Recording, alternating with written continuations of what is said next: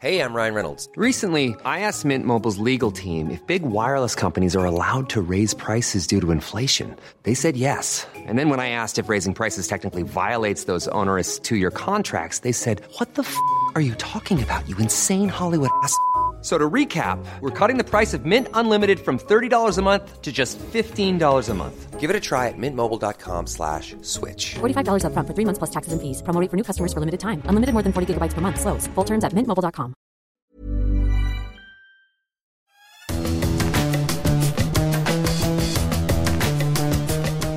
Salut à tous, bienvenue dans un nouveau numéro des Fous du Volant, le début de la saison 2, épisode 1, en compagnie de mon camarade de Eurosport.fr, Stéphane Vrigno. Salut Stéphane Salut Gilles, ça fait plaisir de se, retrouver, de se revoir. Tu me voles mes mots, exactement. On est très heureux de, se retrouver. D'abord toi Stéphane, et puis tous ceux qui, qui, nous ont suivis de plus en plus nombreux tout au long de la première saison. Et eh ben c'est reparti. Euh, dans quelques jours maintenant, hein, le début de, la saison 2021. Euh, on va parler aujourd'hui eh ben, du débrief euh, des essais hivernaux qui ont eu lieu à, Sakir, à, à, Bahreïn. Tout ce qu'il faut savoir sur ces trois jours d'essais, on va en parler avec Stéphane. On va aussi s'attarder sur le cas de Alpine, donc qui succède à Renault en Formule 1. Et on fera un focus sur un, membre particulier de cette équipe alpine, David Brivio, euh, le nouveau directeur sportif de cette équipe. On aura un invité euh, pour euh, parler de l'italien. C'est Jacques Hutto, qui a été longtemps consultant pour, Eurosport, qui connaît très très bien les grands prix moto et qui nous parlera justement des, des qualités de David Brivio. On va parler dans un troisième temps de Lewis Hamilton. Évidemment, on a attendu jusque début février la signature entre Mercedes et le Britannique, donc d'un contrat, un contrat d'un an. Euh, alors, on parlera des dessous de ce contrat entre le Britannique et la firme allemande. Et puis pour terminer, un, petit truc un peu plus euh, léger, Stéphane, on a fait le, le classement avec euh, les membres de la rédaction, le classement purement sur l'esthétique. Alors là, c'est vraiment du, goût, seulement du voilà euh, nos, avis à nous, le classement esthétique des euh, Formule 1 de la saison 2021. Hi, I'm Daniel, founder of Pretty Litter. Cats and cat owners deserve better than any old-fashioned litter. That's why I teamed up with scientists and veterinarians to create Pretty Litter. Its innovative crystal formula has superior odor control and weighs up to 80% less than clay litter. Pretty Litter even monitors health by changing colors to help detect early signs of potential illness. It's the world's smartest kitty litter. Go to prettylitter.com and use code ACAST for 20% off your first order and a free cat toy. Terms and conditions apply. See site for details. Et on débute donc avec le premier euh, sujet. Euh, tous les fans de Formule 1, Stéphane, ont attendu ces euh, trois jours d'essai qui ont eu lieu là, il y a, ça s'est achevé il y, a, il y, a, quelques jours à peine sur le circuit de, de Sakir, euh, avec euh, donc tout le, retour de toutes les, les Formule 1. Euh, je te propose peut-être, alors on va donner les, les chronos, Stéphane, peut-être déjà dire que les chronos, on sait que c'est n'est pas très très indicateur de, de, de, la performance et de la valeur des, des Formule 1, mais c'est quand même l'échelon imparable en, sport mécanique on les montre d'abord, ces, chronos, la meilleure performance pour euh, euh, Max Verstappen, une 28 960 à bord évidemment euh, de, la Red Bull. Ensuite, c'est Tsunoda, le nouveau venu chez AlphaTauri qui a fait le, deuxième temps. Carlos Sainz qui a fait le troisième temps chez, Ferrari. Bon début au sein de la Scuderia. Kimi Raikkonen quatrième temps et Lewis Hamilton cinquième. Peut-être déjà, Stéphane, toi tu voulais faire une remarque sur le choix éventuel des, des, pneus des uns et des autres qui conditionnent beaucoup les, chronos. Oui, puisque Pirelli a imposé en fait pour des raisons de sécurité des pneus un petit peu plus résistants, donc plus lourds, qui pèsent 3 kg de plus sur l'ensemble du set de 4 euh, pneus. Les pilotes ont grogné l'année dernière en les, testant, ils les avaient euh, rejetés massivement et puis ils vont devoir faire avec, donc ça veut dire refaire des réglages. Déjà, c'est un paramètre quand même très important euh, qui change. Et la difficulté supplémentaire, c'est qu'il y a eu finalement peu de grippe euh, sur la première journée euh, à Sakir.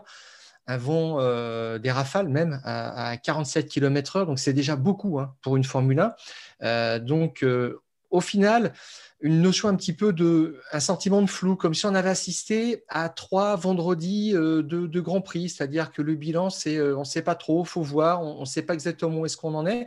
Donc, euh, une grille des temps qui est difficilement lisible. Et j'ai l'habitude de me dire, quand je vois ces choses-là, justement, c'est que quand on est premier, ça ne veut pas forcément dire quelque chose, mais quand on est dernier, oui, ça veut dire quelque chose. On est bien d'accord, parce qu'on essaye toujours hein, de, se montrer un peu sous, un, sous un bon jour. Mais donc, on met euh, vraiment en bémol la valeur absolue des, chronos. On va plus parler, nous, de, de tendance, de ce que l'on a ressenti, euh, des, impressions des pilotes à travers leurs interviews, leurs réponses, euh, les images qu'on a vues aussi, hein, parce qu'évidemment, c'était filmé. et on va commencer, je te propose, Stéphane, par, par Red Bull. donc, euh, crédité du meilleur temps avec, euh, avec Max Verstappen. Et alors, j'ai eu moi le sentiment que l'auto était beaucoup plus stable par rapport à, la, saison, euh, à la saison dernière, et puis aussi que le moteur Honda, pour sa dernière saison officielle au sein de la, Red Bull, a encore, a encore progressé. Autrement dit, Red Bull et Max Verstappen se montrent, en, tout cas, ont montré, les, ont montré les muscles. Ça leur va bien, et je crois que c'est un rôle qu'ils ont endossé avec plaisir. Euh, oui, Helmut Marco, le conseiller de, l'écurie, euh, a dit que globalement, tous euh, les feux étaient au, vert. Il y a eu des, progrès dans, tous les domaines. Verstappen s'était plaint l'année dernière d'une voiture pointue, difficile à exploiter dans une fenêtre de fonctionnement optimal très, très courte. Et puis, euh, donc, euh, par conséquent, euh, des variations de comportement et de compétitivité par temps chaud par temps, par temps plus froid. Et il voulait un petit peu plus de constance dans les, dans les prestations de sa voiture. Et c'est visiblement ce qu'il a obtenu. Donc déjà, Red Bull a peut-être même mieux interprété le règlement cette année, puisqu'il y a eu une coupe sur le, le, fond plat juste devant les roues pour limiter les performances du diffuseur en fait et, réduire l'appui généré par le diffuseur de 10%. Donc, ce qui est quand même pas rien. Et peut-être que Red Bull s'en est mieux sorti que les autres. Exactement. On en reparlera hein, de ces diffuseurs parce que, alors des diffuseurs et aussi des fonds plats qui ne sont pas tout à fait plats pour certaines équipes. Je pense notamment à, Mercedes. On n'a pas eu la même révolution hein, que l'année dernière avec le système, le système DAS. On, va attendre de voir. Puis on a tellement de choses à évoquer aujourd'hui que là, eh, on peut faire une émission de 4h30. Euh, l'autre nouveauté chez, Red Bull, c'est l'arrivée évidemment de, Sergio Pérez, euh, qui a dû s'adapter à cette voiture. Et moi, euh, j'attendais beaucoup de voir euh, Sergio Pérez au volant de la Red Bull parce qu'il a piloté depuis des années et des années des monoplaces sur base de, Mercedes, c'est-à-dire une auto très à, l'horizontale. Et là, il arrive chez Red Bull où on sait que les, autos sont très très régulièrement réglées avec du pitch, c'est-à-dire avec l'auto basculée sur, sur l'avant, les fesses en l'air, en gros. évidemment, ça change la philosophie de, pilotage de, de l'auto. Force est de constater qu'il s'en est très très bien sorti. On a vraiment deux pilotes de pointe là chez, Red Bull. Oui, et Perez a fait une petite révolution en l'espace de deux ans, puisque euh, l'ancienne Force India, en fait, était caractérisée par euh, des appuis finalement faibles. C'était une voiture orientée typée circuit rapide. L'année dernière, ils ont pu euh, rajouter de l'appui avec une copie, je dirais, des fondamentaux de la Mercedes en termes d'aéro. Donc là-dessus, il y avait un, un, progrès. Et puis, l'ADN de la voiture s'est encore un petit peu plus déplacé. Sa voiture, cette année, c'est que maintenant, euh, la voiture, euh, la Red Bull, c'est celle qui embarque le plus d'appui. Donc, ça change beaucoup de choses dans euh, le style de pilotage de Pérez, dont on disait l'année dernière chez, Racing Point qu'il ne s'adaptait pas à tous les, circuits. Donc, c'était un petit peu compliqué, mais je pense que déjà, il s'est bien positionné, il s'est bien adapté à la voiture. Oui, tu le dis, Gilles. Et c'est bien intégré aussi à, à l'équipe. Alors ça, ça sera évidemment à, un peu plus euh, long terme, mais ça faisait partie évidemment des, grosses curiosités. Habituellement, c'est toujours un petit jeune qui arrive chez, Red Bull. Là, maintenant, euh, c'est Sergio Pérez. On va parler de Mercedes parce que, euh, on l'a dit, cinquième temps pour Lewis Hamilton. Bon, un petit peu loin quand même des chronos de, Max Verstappen et puis surtout des problèmes de, boîte de vitesse. une voiture un petit peu rétive, difficile à, à, conduire. Alors, je le disais, on n'a pas, eu la pas eu la révolution qu'on avait eue à Barcelone l'année dernière avec ce système DAS hein, qui changeait euh, le carrossage des roues avant sur, euh, sur la Mercedes. On a fait beaucoup plus, beaucoup plus sobre. Quelques pépins, quelques pépins techniques, des chronos en retrait. Euh, est-ce que vraiment il y a le feu chez, Mercedes ou est-ce qu'on est plutôt content d'avoir passé la patate chaude du rôle de, de, grand favori à, Red Bull? Qu'est-ce que tu en penses, toi? Moi, Je ne pense pas que c'était un, un objectif de, faire apparaître Red Bull comme les favoris à l'attaque du, championnat. Ils ont fait un, effort important sur le, fond plat aussi, avec, euh, qui est un petit peu strié sur les côtés. C'est un traitement différent de ce qu'ont fait les, autres écuries. L'année dernière, ils avaient fait un gros, gros effort sur l'ancrage des suspensions à l'arrière pour ménager plus d'air, pour alimenter, mieux alimenter à l'arrière de la voiture qui, qui, euh, qui génère de, de l'appui.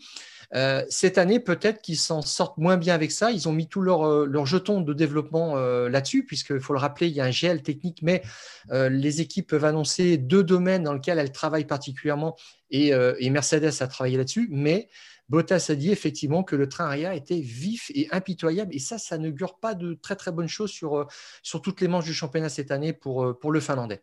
Non, et on a vu hein, Lewis Hamilton se battre avec, avec sa voiture, partir, même, partir même à la faute. Euh, c'était assez, euh, assez spectaculaire. Euh, bref, on va le dire tel qu'on le pense.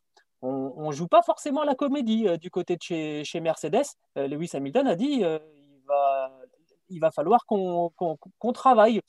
Est-ce qu'on peut enlever Mercedes du statut de favori? Certes non, je pense qu'on est d'accord, Stéphane, mais la marge n'est plus du tout la même que celle d'avant le premier Grand Prix l'année dernière.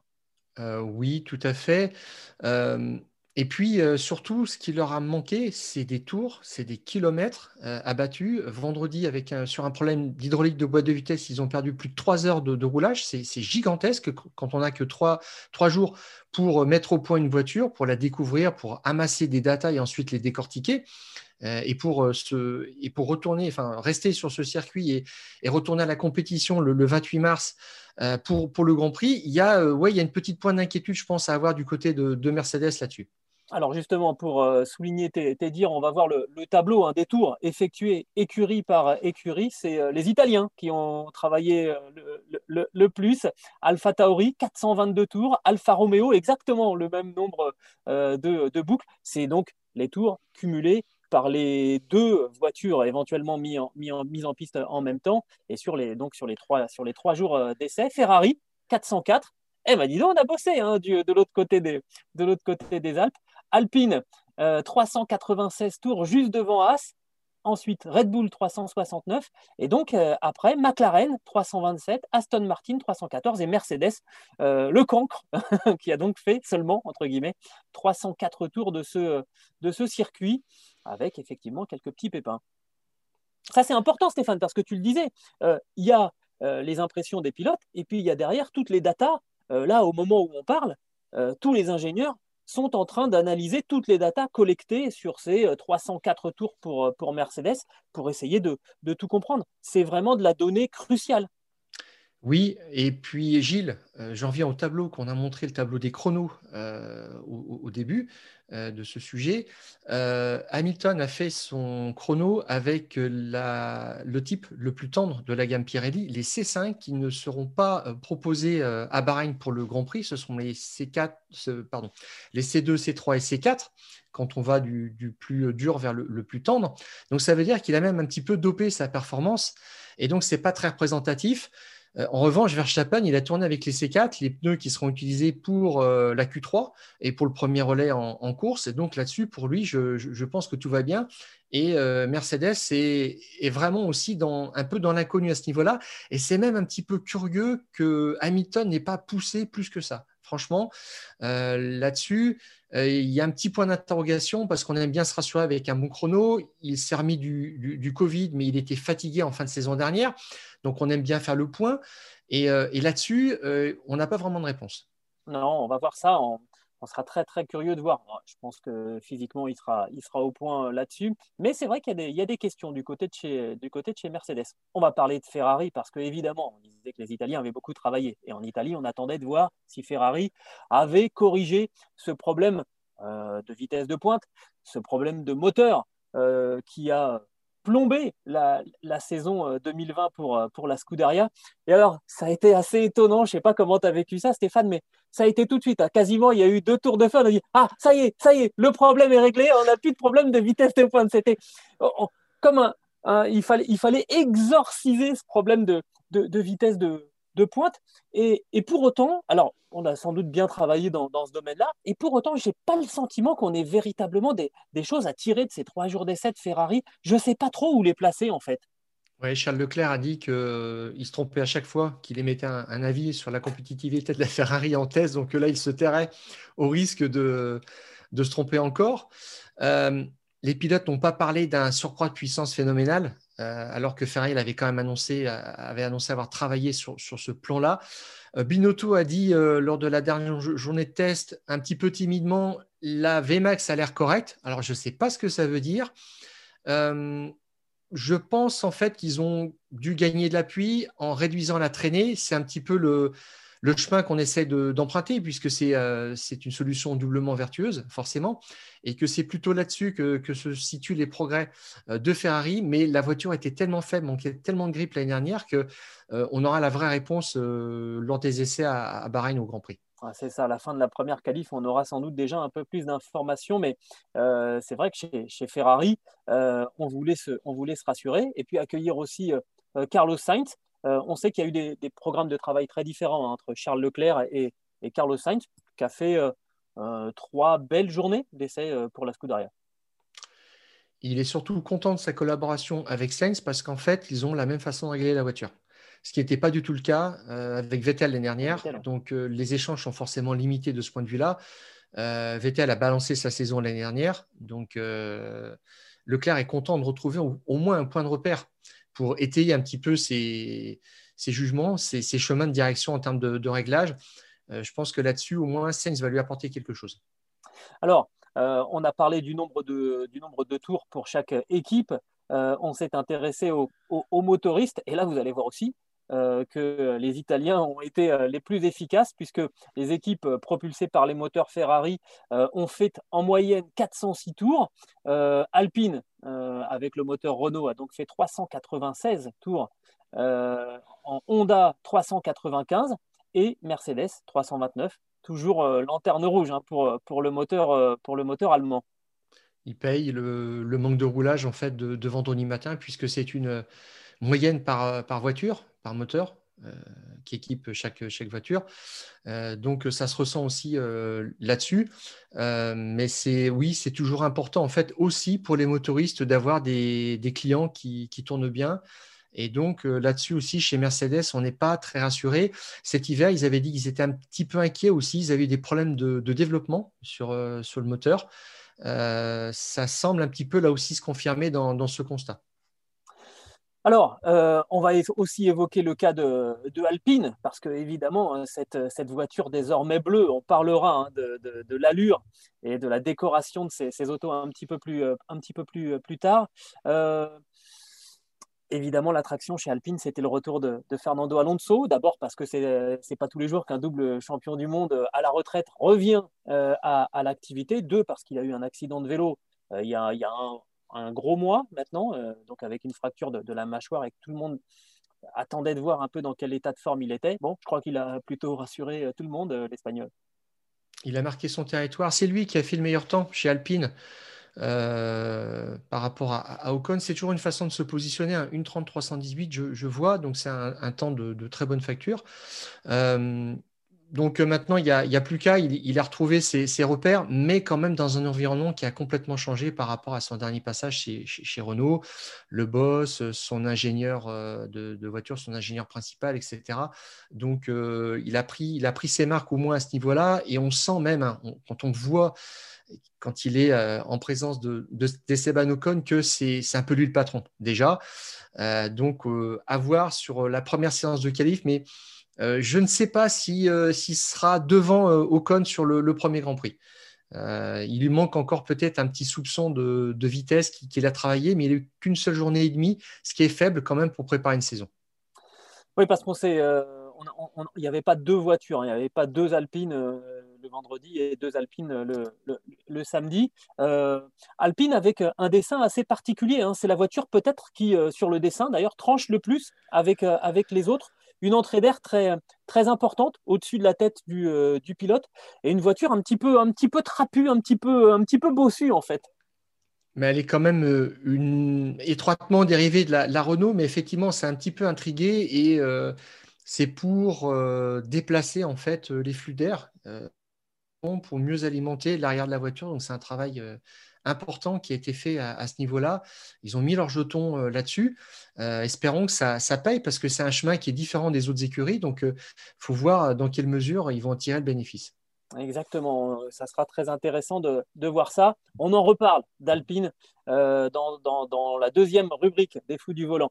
On termine avec euh, Aston Martin. Euh, Stéphane, si tu, veux, bien, avec euh, bah là aussi des problèmes de, boîte de vitesse, qui est à peu près logique puisqu'ils reprennent la boîte de vitesse fournie par, par, Mercedes. Et je, reste quand même sur un, sur un certain sentiment de, déception, pour pas dire d'inquiétude, parce que j'ai l'impression qu'il ne s'est pas passé grand-chose chez, chez Aston Martin et que Sébastien Vettel, alors évidemment, voilà, c'est les tout débuts, mais Vettel, je pense qu'il s'attendait à mieux. Il a dit je dois changer beaucoup de choses dans mon pilotage pour piloter cette voiture qui est très différente, qui a un ADN différent de, euh, de, la, de la Ferrari. Et je crois que ça n'augure pas d'une très bonne saison. Franchement, quand un pilote. C'est une façon euh, polie de dire que j'ai pas encore compris comment aller vite avec. c'est ça. Et puis surtout, euh, à l'âge où il a, la difficulté, c'est de se remettre en question, c'est de changer complètement son, son, pilotage. Et on sait que les pilotes, en fait, il y a beaucoup de pilotes qui sont poussés vers la retraite par, une, par un manque d'aptitude à, changer pour s'adapter euh, aux nouveaux comportements, aux nouveaux règlements.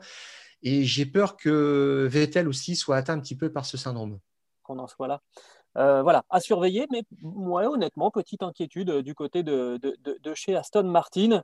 Euh, voilà à peu près ce qu'on pouvait dire, hein, sans, trop rentrer dans, les détails et sans se casser la tête sur ces trois jours d'essai à, à Sakir avant le début de la saison 2021. Pour cette euh, deuxième rubrique des fous du volant, on a un invité, mon cher, euh, mon cher Stéphane, en la personne de euh, Jacques Hutto, qui a été pendant quatre saisons mon camarade en cabine de commentaires sur les Grands Prix moto en Moto 2 et, Moto 3. Jacques Hutto, c'est un ancien pilote de Grand Prix moto, euh, qui a travaillé pour l'IRTA aussi, l'association des, équipes en, Grand Prix moto, qui a travaillé pour Elf, qui est désormais chroniqueur chez, nos amis euh, de, de Sport Bikes. Et on est heureux de t'accueillir, mon cher Jacques. On va se tutoyer, hein, évidemment. Merci Gilles, ça fait tellement plaisir. C'est sûr que je viens d'apprendre énormément de choses avec Stéphane, c'est passionnant. Là, Là, j'ai révisé largement mes cours de Formule 1. Merci les gars. et alors, les amateurs de, Formule 1 se disent, mais qu'est-ce qu'il vient faire là, Jacques Hutto? Eh bien, évidemment, on va parler de Alpine euh, et de, du nouveau venu, du directeur sportif d'Alpine, David Brivio, qui vient euh, des MotoGP, hein, qui est euh, champion du monde en titre avec, avec l'équipe Suzuki. D'abord, Stéphane, on va peut-être expliquer hein, que au moment où donc euh, Renault a cédé la place à, Alpine. Il y a eu aussi pas mal de, changements. Déjà, le, départ de, Cyril Abitboul qui vraiment portait à bout de bras euh, le projet euh, Renault en, Formule 1. il y a toujours Marcin Butkowski. et donc, l'arrivée de, David Ebrivio en tant que, directeur sportif, avec Pat Fry à la direction technique chargée du, du châssis à Enstone et Rémi Taffin qui, lui, a en charge le moteur, et on travaille donc euh, du côté du, moteur en région parisienne, à, à Viry-Châtillon. Euh, c'est déjà un changement important quand même de faire, de faire venir un, directeur sportif nouveau, et en plus d'un autre, d'un autre univers. Est-ce que tu as, toi, en mémoire, une, une recrue comme ça qui vient d'en dehors de, de la Formule 1 Honnêtement, moi, j'en ai pas trouvé. Oui, alors euh, il y a l'exemple euh, de Flavio Briatore, qui était un homme de marketing qui a pris en charge la direction de, Benetton et qui savait même pas ce que c'était qu'un marteau. Enfin, j'exagère, mais à peine, voilà. Et qui, disait non, mais c'est pas ma partie, euh, c'est juste ça. Mais après, il faut savoir gérer les hommes. C'est surtout ça. Mais je n'ai pas exactement de, de souvenir de quelqu'un qui vient d'un autre domaine et qui, euh, qui arrive en Formule 1. Mais alors, Briatore s'est exprimé sur, sur David Ebrivio. Il a dit euh, il va mettre quelques mois pour comprendre comment ça fonctionne et après, ça ira. J'ai confiance en lui, ça va le faire. Il a dit ça. Euh, moi aussi, j'étais un petit peu comme ça. Quand je suis arrivé, je, ne connaissais pas les codes de, ce sport et la façon même de gérer des, pilotes qui ont quand même des égaux surdimensionnés. Oh, ben ça, David Ebrivio, il en a croisé quelques-uns, des pilotes qui avaient, qui avaient de l'ego. On va en parler avec, avec Jackie. David Ebrivio, c'est donc un, un Italien euh, qui, a, qui a 56 ans et qui a un parcours assez incroyable. Euh, Jackie, d'abord, il avait commencé par euh, gérer les Yamaha en Superbike. Et c'est plus ou moins lui qui a fait donc venir Rossi chez Yamaha. Rossi était à l'époque chez, chez Honda. Et quand Honda a commencé à dire non, non, mais c'est pas Rossi qui gagne, c'est la Honda, David Ebrivio, il avait des bonnes relations évidemment avec Rossi, et c'est lui qui l'a fait venir chez, chez Yamaha. Ah, complètement. Il a réussi des paris absolument impressionnants, notamment celui-là. Ça a été certainement l'une de ses plus belles réalisations. Euh, euh, faire partir Rossi chez Honda, où il se trouvait a priori bien, mais jusqu'à la phrase que tu viens de dire, chez Honda, on disait non, ce sont les motos qui gagnent et non pas le pilote. Il fallait rien de plus pour que euh, Rossi s'en aille, rejoindre, son, copain Brivio, donc chez, chez Yamaha en l'occurrence. Brivio, il a commencé au début, il a voulu faire un peu de motocross.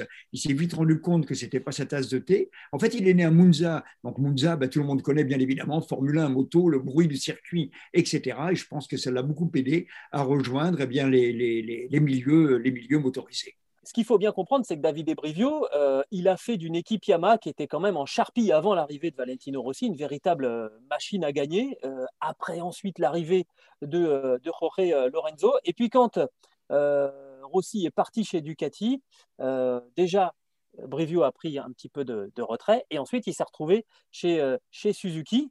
Et cette année, le champion du monde MotoGP, il est chez, chez Suzuki. Euh, je admire. C'est quand même un incroyable euh, défi, un, incroyable challenge qu'il a, a relevé. Qui pouvait penser que, que, que, le pilote champion du monde serait chez Suzuki cette saison, euh, Jackie? Ah ben, je crois personne. Je pense que là, de toute façon, tout le monde a eu tout faux. On a cru pendant un moment, évidemment, que notre petit Français, Fabio Quartararo, allait remporter le titre parce qu'il était bien parti en début d'année. Et puis voilà, à force de régularité, à force d'être là au bon moment, à force de savoir compter les points sur les doigts de sa main et peut-être en rajoutant la deuxième, et eh bien du coup, ben, c'est vrai, c'est le jeune talentueux Mir qui est devenu champion du monde. Et tout ça, tout ça sous l'égide, sous la direction euh, discrète, je dirais, parce qu'il est discret, en fait, notre ami euh, David Ebrivio, tu n'as pas l'habitude euh, de parler de David Ebrivio en Formule 1 c'est grave. Et donc, c'est vrai que, bon, mais il a, su, il a su, par contre, créer autour de lui toute une belle équipe, parce que c'est lui, effectivement, qui a ramené Suzuki en Grand Prix. D'ailleurs, c'est amusant parce qu'en fait, il a été contacté par Facebook. Il a été contacté par Facebook par Sarah San, qui est le patron de chez Suzuki, pour savoir à ce moment-là si Rossi serait d'accord pour rejoindre l'écurie Suzuki. Donc, euh, David Ebrivio a demandé à Valentino, qui a refusé. Et Sarah a continué en disant bah, Écoute, si Rossi ne veut pas venir, moi, par contre, j'aurais bien besoin de toi. Et voilà donc notre ami David Ebrivio qui a rejoint Suzuki et qui a tout créé autour de lui et l'équipe, fait venir les mécaniciens, choisit les pilotes, etc. Au grand dam d'ailleurs de Johan Zarco, qui en fait a failli être embarqué dans l'affaire. On, se, souvient qu'il est allé faire des essais au Japon, des essais qui avaient été brillants, et puis au dernier moment, eh ben, c'est Rins qui lui a été préféré. C'est bien dommage parce qu'on aurait beaucoup apprécié d'avoir euh, Johan Zarco à l'usine Suzuki. Je suis intimement convaincu qu'à la place de Mir, alors évidemment, avec les si, on peut refaire le monde, mais je suis intimement convaincu que Johan Zarco aurait été champion du monde sur la Suzuki et on en avait parlé bien avant la fin de cette année 2020. J'en suis mais convaincu. Johan Zarco sur la Suzuki, ça aurait fait énormément de bruit. Mais bon, revenons à David Ebrivio. et à la Formule 1. Et à la Formule 1. Il est parti vers la Formule 1. Il a eu cette superbe proposition qu'il n'a pas su refuser. Alors, Alors vas-y Stéphane, vas-y. Alors, en parlant de, de, Yamaha, on a parlé de Rossi et de Lorenzo. Et à un moment, euh, Yamaha avait dressé un mur entre Lorenzo et, Rossi dans, dans, le garage. Ça, c'est un échec en termes de, de management. Euh, comment est-ce que euh, Brivio finalement avait accepté ça et, euh, comment est-ce qu'il avait constaté qu'on avait là deux caractères qui étaient inconciliables et qui ne travaillaient plus ensemble? Parce qu'en Formule 1, finalement, ça risque aussi de se reproduire. Ça peut se produire, je crois, à n'importe quel moment, quand il y a des personnalités, comme tu viens de le dire, avec un caractère aussi fort, avec un ego aussi fort. Il est vrai que Valentino Rossi n'acceptait pas Lorenzo, Lorenzo arrogant, Lorenzo toujours bah, désagréable, je ne sais pas, mais en tout cas très arrogant, évidemment, et ça gênait Valentino qui voulait surtout pas voir la tronche du gars d'à côté.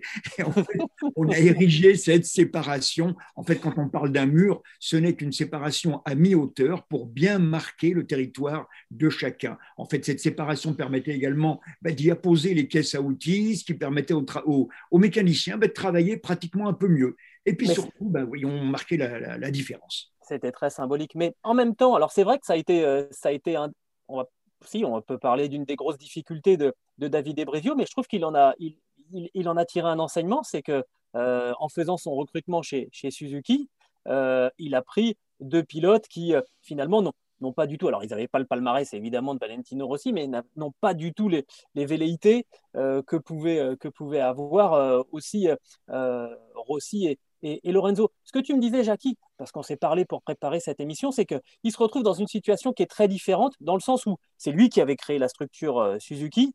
Euh, là, il arrive chez Alpine et quelque part, euh, l'équipe est en place. Oui, tout à fait. Il a une équipe en place, bien évidemment. Il va être le directeur, le responsable sportif de toute cette équipe. Mais les garçons, il ne les connaît pas encore. Il ne connaît pas du tout tout le personnel qui est là. Il va apprendre à les connaître comme eux vont faire évidemment la même chose. Mais il doit maintenant, par contre, s'imposer vis-à-vis de tous ces gens-là alors que auparavant, évidemment, chez Suzuki, eh ben, c'est lui qui a amené tout le monde, donc c'était vraiment lui le patron. Là, il va falloir qu'il montre que c'est lui le patron. C'est peut-être un petit peu plus difficile. Puis il va découvrir évidemment la Formule 1 qui est totalement étrangère. Excuse-moi Stéphane, il y a une patte, David et Brivio. Toi, tu, toi, toi qui connais euh, quasiment tous les patrons d'équipes de, de, MotoGP depuis très très très longtemps, euh, il y a une façon de faire un petit peu particulière de la part de l'Italien? Ah, il y a en tout cas une grande discrétion. Il y a en tout cas une grande modestie de la part euh, de David. De. Il fait son chemin, mais je veux dire, on ne peut pas vraiment dire qu'il impose. Il finit par imposer, bien évidemment, mais il le fait avec beaucoup de modestie, avec beaucoup de diplomatie. Et même s'il est dur, même s'il est strict, même s'il a fait des choix très difficiles, je parlais de Zarco par exemple avec Rins, n'oublions pas qu'il a eu également Lorenzo sur ses tablettes, qui s'était présenté à un moment donné pour Suzuki. En fait, il a préféré prendre Mir. On l'a vu, un, un, choix quand même extraordinairement euh, différent avec un jeune premier, ben on voit le résultat. Donc la patte de, David Brivio, c'est de faire les choses très très très bien, parce qu'on voit comment il a modifié justement la physionomie du paddock avec les deux exceptionnels camions, avec justement rejoindre les camions avec une espèce de Porsche d'entrée, et eh bien du coup tout le monde a copié. Il a amené énormément de nouveautés au paddock et il le fait toujours gentiment, discrètement, mais avec fermeté. Est-ce que le fait euh, d'avoir euh, eu euh, sous son giron un garçon comme Valentino Rossi, ça va lui donner des repères pour savoir comment gérer un, Fernando Alonso qui, alors il a moins, de titres que, Valentino, mais c'est à peu près le même type de, de personnage, multiple champion du monde, latin, très fort caractère, oui, je crois qu'effectivement, il a face à lui des gens avec un caractère extrêmement, euh, euh, extrêmement fort. Donc, Ocon est pas mal non plus, d'ailleurs. sans aucun doute. Alors là, évidemment, il a commencé très tôt, malgré tout, avec Valentino Rossi, qui n'était plus un gamin, mais qui était un Italien également. Euh, bon, ben, Lorenzo, c'est malgré tout un Latin, donc on peut s'entendre peut-être un peu plus facilement, mais c'est vrai qu'il va falloir s'adapter à tous ces gens-là, et je crois qu'il va quand même être obligé de modifier peut-être un petit peu sa façon de travailler vis-à-vis de ceux-là qui sont en place, même si Lorenzo, euh, Lorenzo pardon, euh, si ce, pilote revient après une retraite, Alonso. pardon, vous voyez, j'ai du mal entre la moto. Il va falloir que tu travailles hein, si tu veux revenir. Hein, j'ai perdu l'habitude. Et donc, euh, et donc euh, bon, bah oui, mais je pense que ça va se faire. Je pense que de toute façon, l'un comme l'autre ont très envie de réussir. Euh, Alonso, certainement, première, enfin, en, priorité. Et puis, et puis de son côté, Fabio veut, veut, imprimer sa patte. Et donc, je pense que ça va se faire. Il va falloir un petit peu de temps, sans aucun doute, mais ça va venir. Le, projet Alpine, c'est le projet de, de faire d'Alonso un pilote qui remonte sur, des podiums, qui remporte une victoire et pourquoi pas qui vise le titre euh, si la voiture est très réussie l'année prochaine. Est-ce que ça veut dire que David Ebrivio peut choisir vraiment de sacrifier Esteban Ocon euh, pour tout miser sur Fernando Alonso, puisque c'est ce que demandait aussi Rossi chez Yamaha par rapport à Lorenzo? Pourquoi pas? Pourquoi pas? On l'a vu de toute façon, par exemple, sacrifier Espargaro, qui avait été au début du développement de la Suzuki, au profit justement de Mir. On l'a vu faire des choix quelquefois stupéfiants, critiqués d'ailleurs. J'en reviens à Zarco, puisqu'après les essais qu'il avait faits, qui étaient impressionnants, eh bien, il a préféré prendre à ce moment-là Rins. Donc, il a été énormément critiqué parce que justement, cette année-là, euh, Zarco a fait des, résultats exceptionnels dans l'écurie Tech 3 sur le Yamaha, mais il a assumé ses choix. Donc, pourquoi pas effectivement suivre une voie, la voie du succès, et il sait pertinemment la fin de victoire que peut avoir Alonso. Donc, pourquoi pas lui aussi suivre ce pilote-là, ce champion-là, pour le ramener justement à conquérir un titre qui lui est accessible si la voiture le permet. Bon, en tout cas, on va te mandater, euh, Jackie, pour aller euh, tourner du côté de, de Viry-Châtillon, parce que je sais que tu as longtemps habité euh, tout près, rue Amédée-Gordini, quoi, tout près des, des ateliers de, de, Renault F1. À 300 mètres, effectivement. J'ai passé des milliers de fois devant cette usine sans jamais y rentrer. Et quand j'ai commencé à bosser chez Elf, je me suis dit ça va être l'opportunité. Et puis en fait, non. Mais bon, ben, espérons en tout cas tout le succès pour l'écurie française. Ça, c'est, on en rêve. Bon, il faut que tu envoies un message sur Facebook, en tout cas, à David Debrivio pour lui demander euh, d'entrer euh, à Viry-Châtillon et tu nous donneras des infos. C'est plaisir. Merci beaucoup, en tout cas, Jackie, d'être venu nous, nous parler de, de, David Debrivio, le, le, nouveau directeur sportif euh, d'Alpine en, en, Formule 1 avec ce, ce challenge. Moi, j'y vois vraiment un parallèle hein, entre ce qu'il a fait avec Suzuki, c'est-à-dire une équipe aux moyens vraiment moindres par rapport à Honda, à Yamaha et Ducati, et puis réussir à, faire tomber euh, les Mercedes, euh, Ferrari et, et, et, Red Bull. Il y a un vrai parallèle. Je ne sais pas ce que tu en penses, euh, Jacques. Ah ben, euh, complètement. Écoute, effectivement, ça c'est un très bon point de vue. Alors espérons que tu aies complètement raison. Espérons effectivement que cette petite Alpine bien nommée puisse reprendre, euh, reprendre. Alpine n'a jamais gagné les championnats du monde, mais en tout cas qu'elle puisse ramener à Renault ce qu'ils ont déjà gagné à plusieurs reprises. Et ça, ça ne pourrait que nous faire plaisir. Voir un nouveau Fagnon. Euh, champion du monde sur l'usine de Viry-Châtillon, bah, écoutez, j'aurais plaisir vraiment à aller regarder ça, photographier ça et vous l'envoyer le cas échéant. Merci Jackie. Merci, en tout cas de, de, de, tes informations. Merci. Merci. Merci, ça a été un plaisir. Ciao. On enchaîne avec euh, Lewis Hamilton qui a donc euh, finalement euh, resigné un contrat. C'était début février. Lewis Hamilton reconduisait donc son contrat chez, chez Mercedes euh, pour un an. Le Britannique, qui a 36 ans, donc désormais septuple champion du monde, signait pour la première fois de sa carrière un contrat sur une seule saison. Et on a voulu savoir ce qu'il y avait hein, dessous, euh, les dessous de, de, de, de ce contrat. Euh, Stéphane, je te propose d'abord quelques, quelques petits chiffres que tu es allé chercher, et notamment sur bah, justement les émoluments euh, de Lewis Hamilton qui avait euh, débuté en, Formule 1. Évidemment, tout le monde s'en souvient chez McLaren pour deux petits millions euh, d'euros. Ensuite, il est passé à 18 millions de, de, de 2008 à, à, à, 2012. Ensuite, il est passé chez Mercedes, 23 millions de 2013 à 2015. Et puis là, il y a un cap. À partir de, de 2016, il a demandé 45, 45 millions. Ça, ça, fonctionne par, par palier. Euh, oui, alors ça, ce sont en fait des chiffres euh, salaire brut, on ne compte pas les, primes et puis les, contrats qu'il a, lui, euh, personnel. Ça débute toujours modestement chez McLaren à 2 millions d'euros parce qu'il était débutant, tout simplement, et que la grosse pointure, c'était Alonso. Mais on voit tout de suite qu'après, il signe un contrat de, de 5 ans. Euh, à raison de 18 millions d'euros par, par an. Euh, ça, c'est une moyenne. Donc, c'est là où il devient une, une, star et il est champion à la, à la première euh, saison. Et puis, il passe encore un cap chez, chez Mercedes avec 23 millions d'euros qu'il a investi dans un, dans un jet pour faire le, le tour du monde. Il n'avait pas encore cette conscience écologique qu'il a aujourd'hui. Ah, et puis, en 2016, euh, après, euh, après deux titres, euh, il signe un, contrat de 45 millions. Alors là, ça, explose tout à fait. Et le fait qu'il ait signé que pour une année sur les mêmes bases, ça montre que l'argent n'était pas le facteur clé. ce qui nous rassure quelque part, il garde sa motivation, son, son besoin d'être en Formule 1, son plaisir de piloter. C'est une bonne nouvelle pour nous. Alors, tu as employé, quand on a préparé cette émission, toi, tu as employé un terme qui m'a, qui, je trouve, qui est très adapté. Tu m'as dit c'est un contrat d'attente, en fait, entre, euh, entre Lewis Hamilton et, et, et Mercedes, parce que euh, il va y avoir, à partir, c'est à partir de 2022, hein, le, le, fameux salary cap.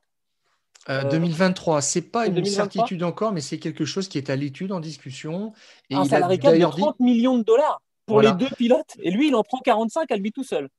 Et il a dit qu'on l'a pris, qu'ils ont pris les pilotes un petit peu en traître en fin de saison dernière parce qu'ils ont commencé à entendre parler de, ça sans qu'on les euh, consulte. Et effectivement, il y a, quelque chose d'impossible là-dedans. Euh, 30 millions de dollars, euh, ça voudrait dire, là, euh, Bottas tourne à 7 millions euh, d'euros cette année. Euh, donc, il en resterait une grosse vingtaine pour, pour Hamilton. pas du tout ce qui son, traitement en ce moment. Donc, son souci, ce serait de trouver en fait une façon différente d'être rémunéré. Et c'est là la question. Et je pense qu'ils ont signé pour un an. À la base, Wolf voulait signer pour trois ans. Et Hamilton aussi était d'accord pour signer pour trois ans. Et c'est, je pense, aussi ce fameux salary cap qui a été un obstacle parce que euh, juridiquement, il faut poser les bases. Il faut savoir comment s'organiser et comment est-ce que ces pilotes vont pouvoir être rémunérés euh, dans ces montants-là d'une façon un petit peu euh, différente. Et Hamilton a dit, moi, je ne vois pas pourquoi est-ce qu'on réduirait mon salaire et d'ailleurs celui de mes collègues. Et ça pose question, ça pose problème. Donc, moi, je trouve qu'il ne pouvait pas signer jusqu'en jusqu'en 2023 pour ça, mais je ne comprends pas non plus pourquoi est-ce qu'il n'a pas Ça, c'est un petit peu l'interrogation parce que ça ne sera pas mis en place l'an prochain. Donc ça, c'est la question. Mais signer pour trois ans, c'était un petit peu le risque de devoir faire un avenant au contrat ensuite sur 2023, se mettre d'accord sur des choses euh, à base, euh, sur des bases différentes. Et donc, je pense qu'ils ont préféré en fait en rester là et puis rediscuter sur des bases, euh, enfin, sur les bases du contrat du salarié cap de 2023 pour au moins s'entendre parce que je pense que c'est le type de choses aussi qui peut euh, éloigner finalement deux parties qui étaient à la base d'accord pour travailler ensemble et qui à un moment n'arrivent plus à se, à se mettre d'accord. Alors, j'aimerais bien qu'on voit aussi, euh, à titre de comparaison, ce que gagnent euh, les autres gros salaires, hein, les trois plus autres gros salaires que tu as, tu as trouvé, que tu as trouvé, Stéphane. Donc, Lewis Hamilton est à 45 millions, Max Verstappen à, à 30 millions, alors qu'on rappelle, hein, il n'a aucun titre mondial, Max Verstappen, et Daniel Ricciardo à, à, à, 10, à 10 millions on voit bien qu'il y a quand même, euh, une prime à ce palmarès qui est absolument somptueux. C'est mérité. De toute façon, Verstappen, il double son salaire euh, cette année parce que Red Bull a fait un effort pour le, garder de peur qu'il aille voir ailleurs. Et puis Ricciardo a fait un sacrifice en passant de, de Renault à McLaren. Il était à 25 millions chez euh, Renault et euh, il redescend à 10 millions chez, McLaren. Donc ça le place vraiment au-dessus. Et euh, le problème se pose, oui, principalement pour lui sur, sur cette question du salarié cap. Mais ce contrat d'un an, aussi, pour lui, il s'en est, expliqué. c'est une saison pour lui pour voir, pour être champion du monde éventuellement une huitième fois. On n'a pas l'impression que c'est une obsession. Ben, je ne sais pas quelles sont ses, ses, intentions après. Il aurait pu signer pour deux ou trois ans euh, avec une clause de sortie aussi, mais euh, là, on va peut-être faire le point juste en, fin de saison pour, pour voir s'il pour, pour, voir s'il rempile. Euh, c'est un petit peu étrange quand même.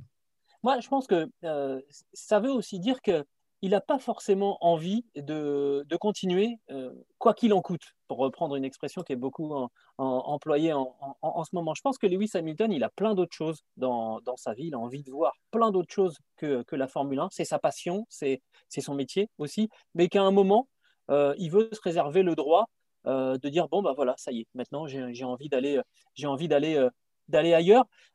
il a exigé, on, on, a pensé, et je pense que ça n'a pas aidé que le fait qu'il exige euh, qu'il y ait euh, une fondation qui soit créée avec des fonds de Mercedes et ses, fonds propres à lui, je crois qu'ils ont mis à peu près 2 millions d'euros chacun dans cette fondation qui doit œuvrer pour, pour l'égalité et contre, et contre le, le, racisme. Ça, c'est quelque chose qui, qui, lui tenait aussi à, à, cœur et on le voit de plus en plus investi, hein, évidemment. En, en, 2020, on l'a vu très très investi dans le mouvement Black Lives Matter. Euh, c'est lui qui a quand même euh, secoué euh, le landerneau de la, Formule 1 et qui a bouleversé le protocole de, mise en place des, Grands Prix. Et je pense que c'est aussi une façon pour lui bah, de se garder une, le, temps de voir s'il avait vraiment envie, éventuellement après ce huitième titre, de continuer ou pas. Oui, puis ça lui permet effectivement de mettre, tu as raison Gilles, Mercedes sous pression. Avec une petite question qui n'a pas été réglée, dont on a entendu parler, c'est la fameuse clause Verstappen demandait-il euh, un droit de regard sur le nom de son coéquipier Est-ce que c'est là-dessus que ça a chopé? Euh, Verstappen est sous contrat avec Red Bull jusqu'à fin 2023 avec des clauses de sortie. Il y en a toujours, de toute façon, clairement, des clauses de performance. Euh, Verstappen une année devait, euh, je crois que c'était en 2019, être dans les trois premiers du championnat après le Grand Prix d'Hongrie pour euh, euh, que Red Bull le reconduise automatiquement. Donc il y a des choses comme ça. Et on sait globalement qu'il a envie d'être tranquille pour la fin de sa carrière chez, chez Mercedes. Et Toto Wolf, son patron, a fait un petit pas en avant en disant que les deux pilotes avec qui il discuterait en premier pour 2022, ce seraient ses pilotes actuels, Lewis Hamilton et Valtteri Bottas. Donc, euh, c'est au moins un, gage supplémentaire pour, pour continuer. normalement, tous les voyants sont, ouverts. Il n'y aura peut-être pas besoin d'une clause Verstappen écrite pour, euh, pour que euh, Lewis Hamilton termine sa carrière euh, comme il le, souhaite en pilote numéro 1, en pilote leader chez Mercedes.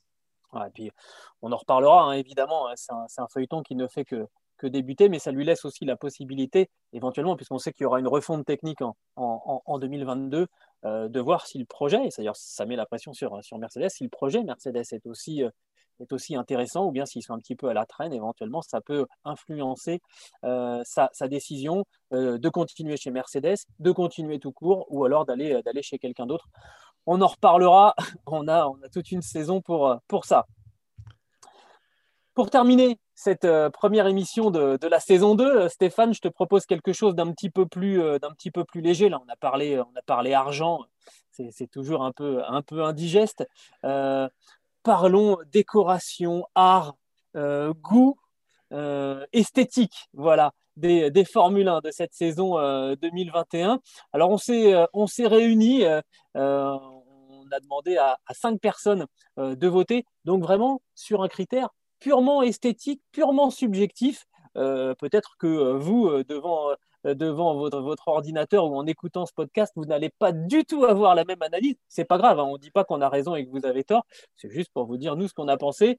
Euh, il y a Adrien Yo, hein, le, responsable de cette, de cette euh, émission, Julien Pereira, qui vient régulièrement nous donner son, son, avis, écrire sur les sports mécaniques sur eurosport.fr. Toi, Stéphane, Clément Lemaître également, et moi-même. Donc, on a fait un petit, un petit classement et et donc, on va, on va remonter ce, classement en commençant par l'équipe qui a reçu le moins de suffrages. C'est Alfa Romeo.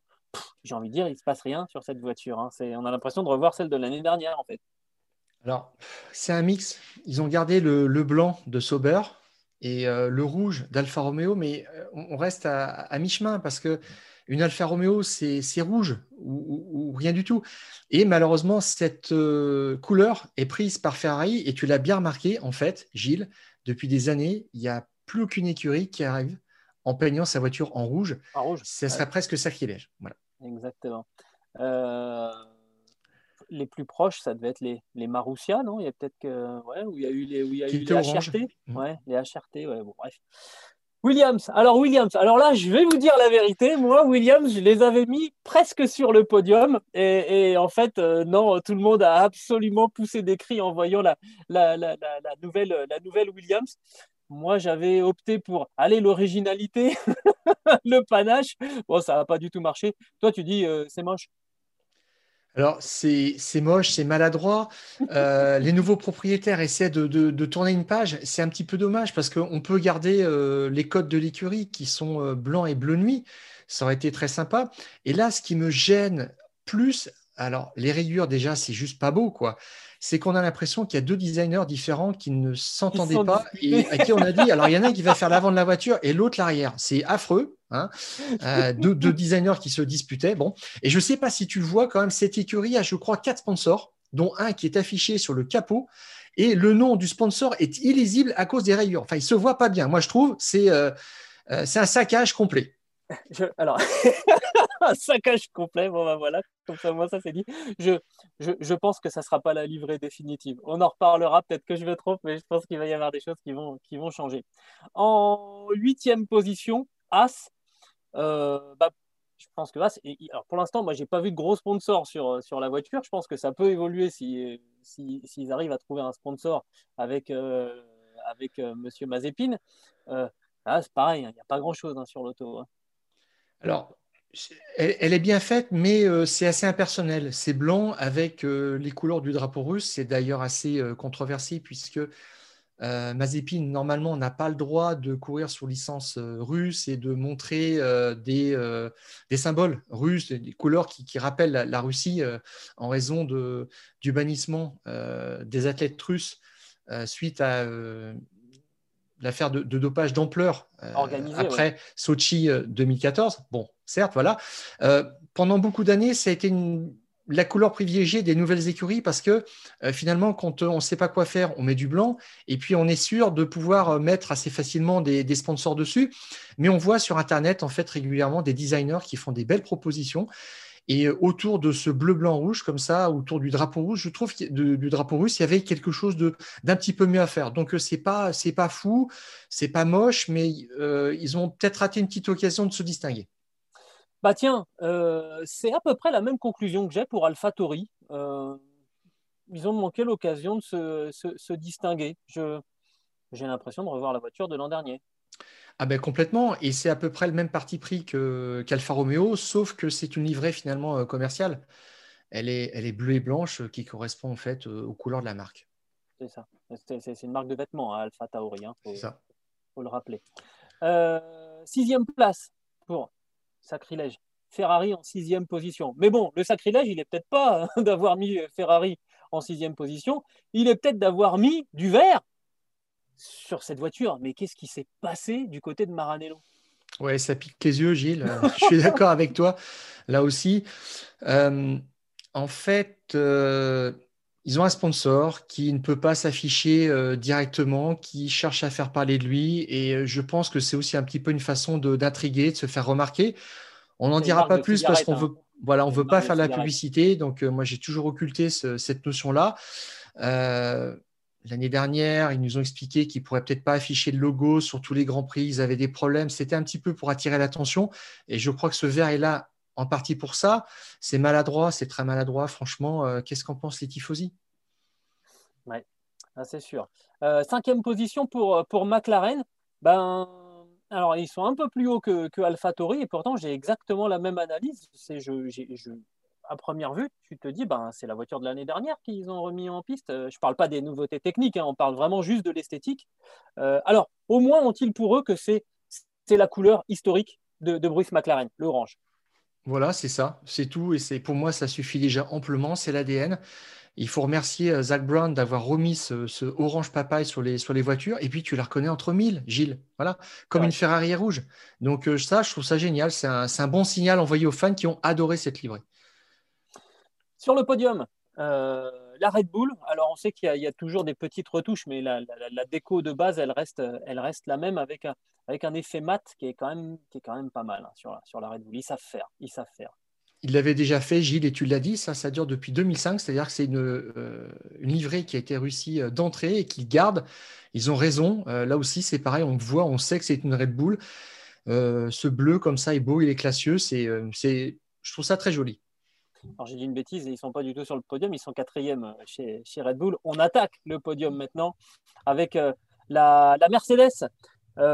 qui est de nouveau hein, sur une dominante très sombre. On se souvient que l'année dernière, ça avait été ça avait été un désengagement pris euh, par, par Mercedes justement euh, en, parallèle euh, du mouvement Black Lives Matter. Et puis bah, finalement, ils se sont aperçus que ça a peut-être plutôt bien marché, que ça donne un look un peu, un peu méchant à cette, à cette voiture. Et du coup, ils ont reconduit l'expérience. En... Je trouve que c'est un peu plus recherché quand même que l'année dernière. Oui, mais alors moi, ce qui me gêne juste, c'est qu'on ajoute une couleur en, plus. Alors pour moi, les, Mercedes, ce sont les flèches d'argent, donc on, s'est écarté de ça pour, des bonnes raisons. Hein clairement. Euh, le noir, couleur de base, le vert qui s'intégrait bien, et puis là, on rajoute une autre couleur sur le, sur le capot moteur.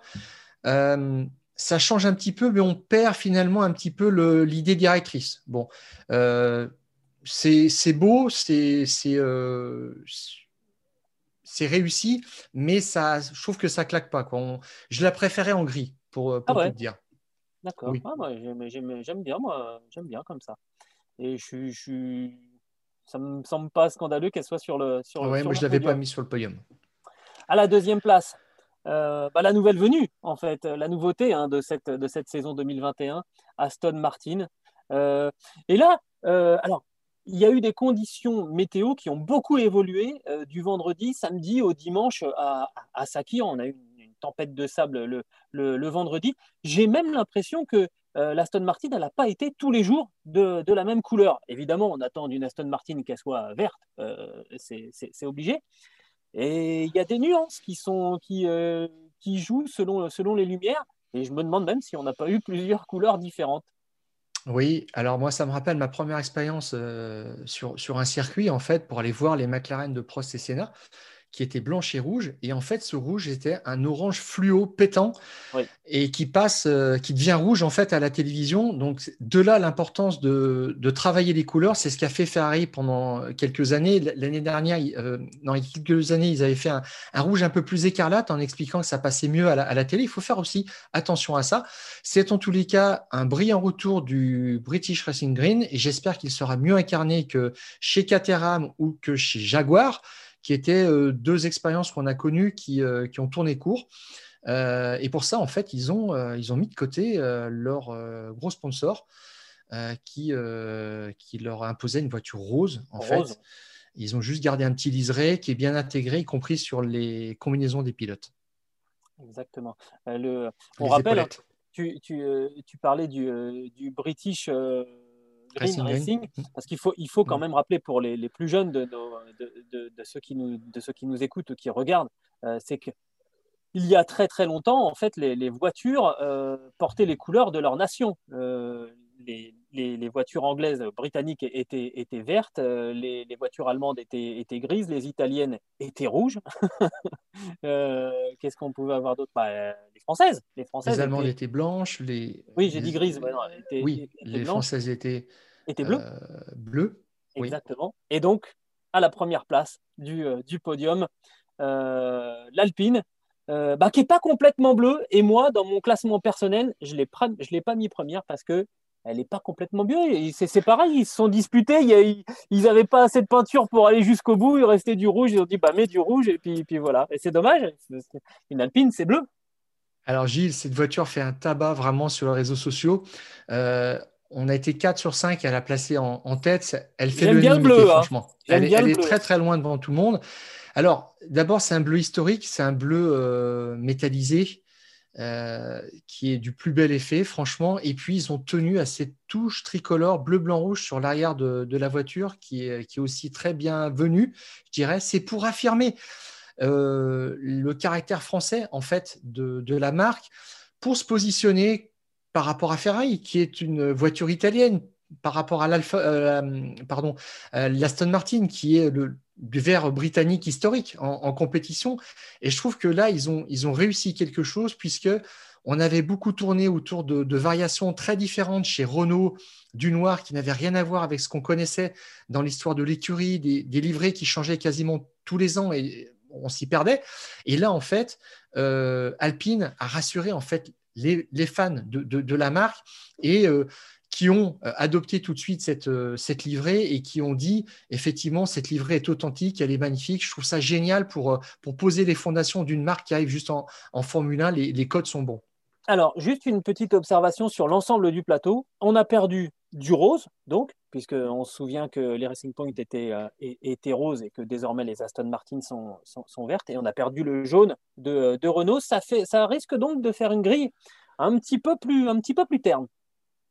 Euh, oui, oui, je regretterais le jaune de, Renault que, que j'aimais bien quand même. C'était la couleur de la marque, c'est euh, aussi le nom. Euh, qui, qui, disparaît, enfin pas complètement puisque le, moteur sera, sera badgé Renault dans, dans l'Alpine, mais c'est bon, le rose, c'était c'est pas une couleur courante en, en Formule 1. C'est voilà, il y a juste le, jaune de, de, Renault qui disparaît. Voilà tout ce qu'on pouvait vous dire sur bah, ce petit euh, ce petit vote qu'on a fait euh, entre nous sur l'esthétique des, des Formule 1 du plateau 2021. Euh, On fait juste une toute petite, un tout petit crochet pour vous dire que sur cette saison 2021, on en reparlera mardi prochain, mais il y a donc 23 dates inscrites au, calendrier et sur certaines épreuves, on est en train de parler, ça se discute en ce moment, hein. si ça se trouve au moment où on enregistre ce, podcast, on est en train de, l'évoquer, le fait de pouvoir faire des courses de qualification donc le, le samedi sur éventuellement trois grands prix. Il faut se mettre d'accord entre les patrons d'écurie et les instances dirigeantes. On t'interrogera là-dessus euh, la semaine, Stéphane. Je pense que tu vas nous sortir le bazooka, la sulfateuse, le bombardier, tout tu me connais bien, Gilles. oh oui, oh oui. Euh, mais voilà, on, en parlera la semaine prochaine, euh, puisqu'on aura deux rendez-vous, hein, donc de, des fous du volant, celui qu'on vient de vivre aujourd'hui et notamment avec notre invité euh, Jacques Hutto. Et on se retrouvera mardi prochain pour terminer d'installer le décorum avant le grand début de, la saison à Sakir pour le Grand Prix de Bahreïn le, 28 mars. On est bon, Stéphane? Oui, euh, vivement euh, la prochaine des fous du volant. Ouais, Gilles? Et puis vivement le premier, le, vivement le premier Grand Prix aussi. Un petit mot pour euh, remercier Adrien Yo qui est quelque part en, coulisses et qui gère, qui, qui, veille au bon, au bon fonctionnement. On se retrouve mardi prochain pour euh, le numéro 2 de la saison 2 des Fous du Volant. Et en attendant, avec Stéphane, on coupe, le, contact. on va y arriver un jour à être vraiment synchro. on l'a été pour la dernière de, de 2020. On va s'entraîner.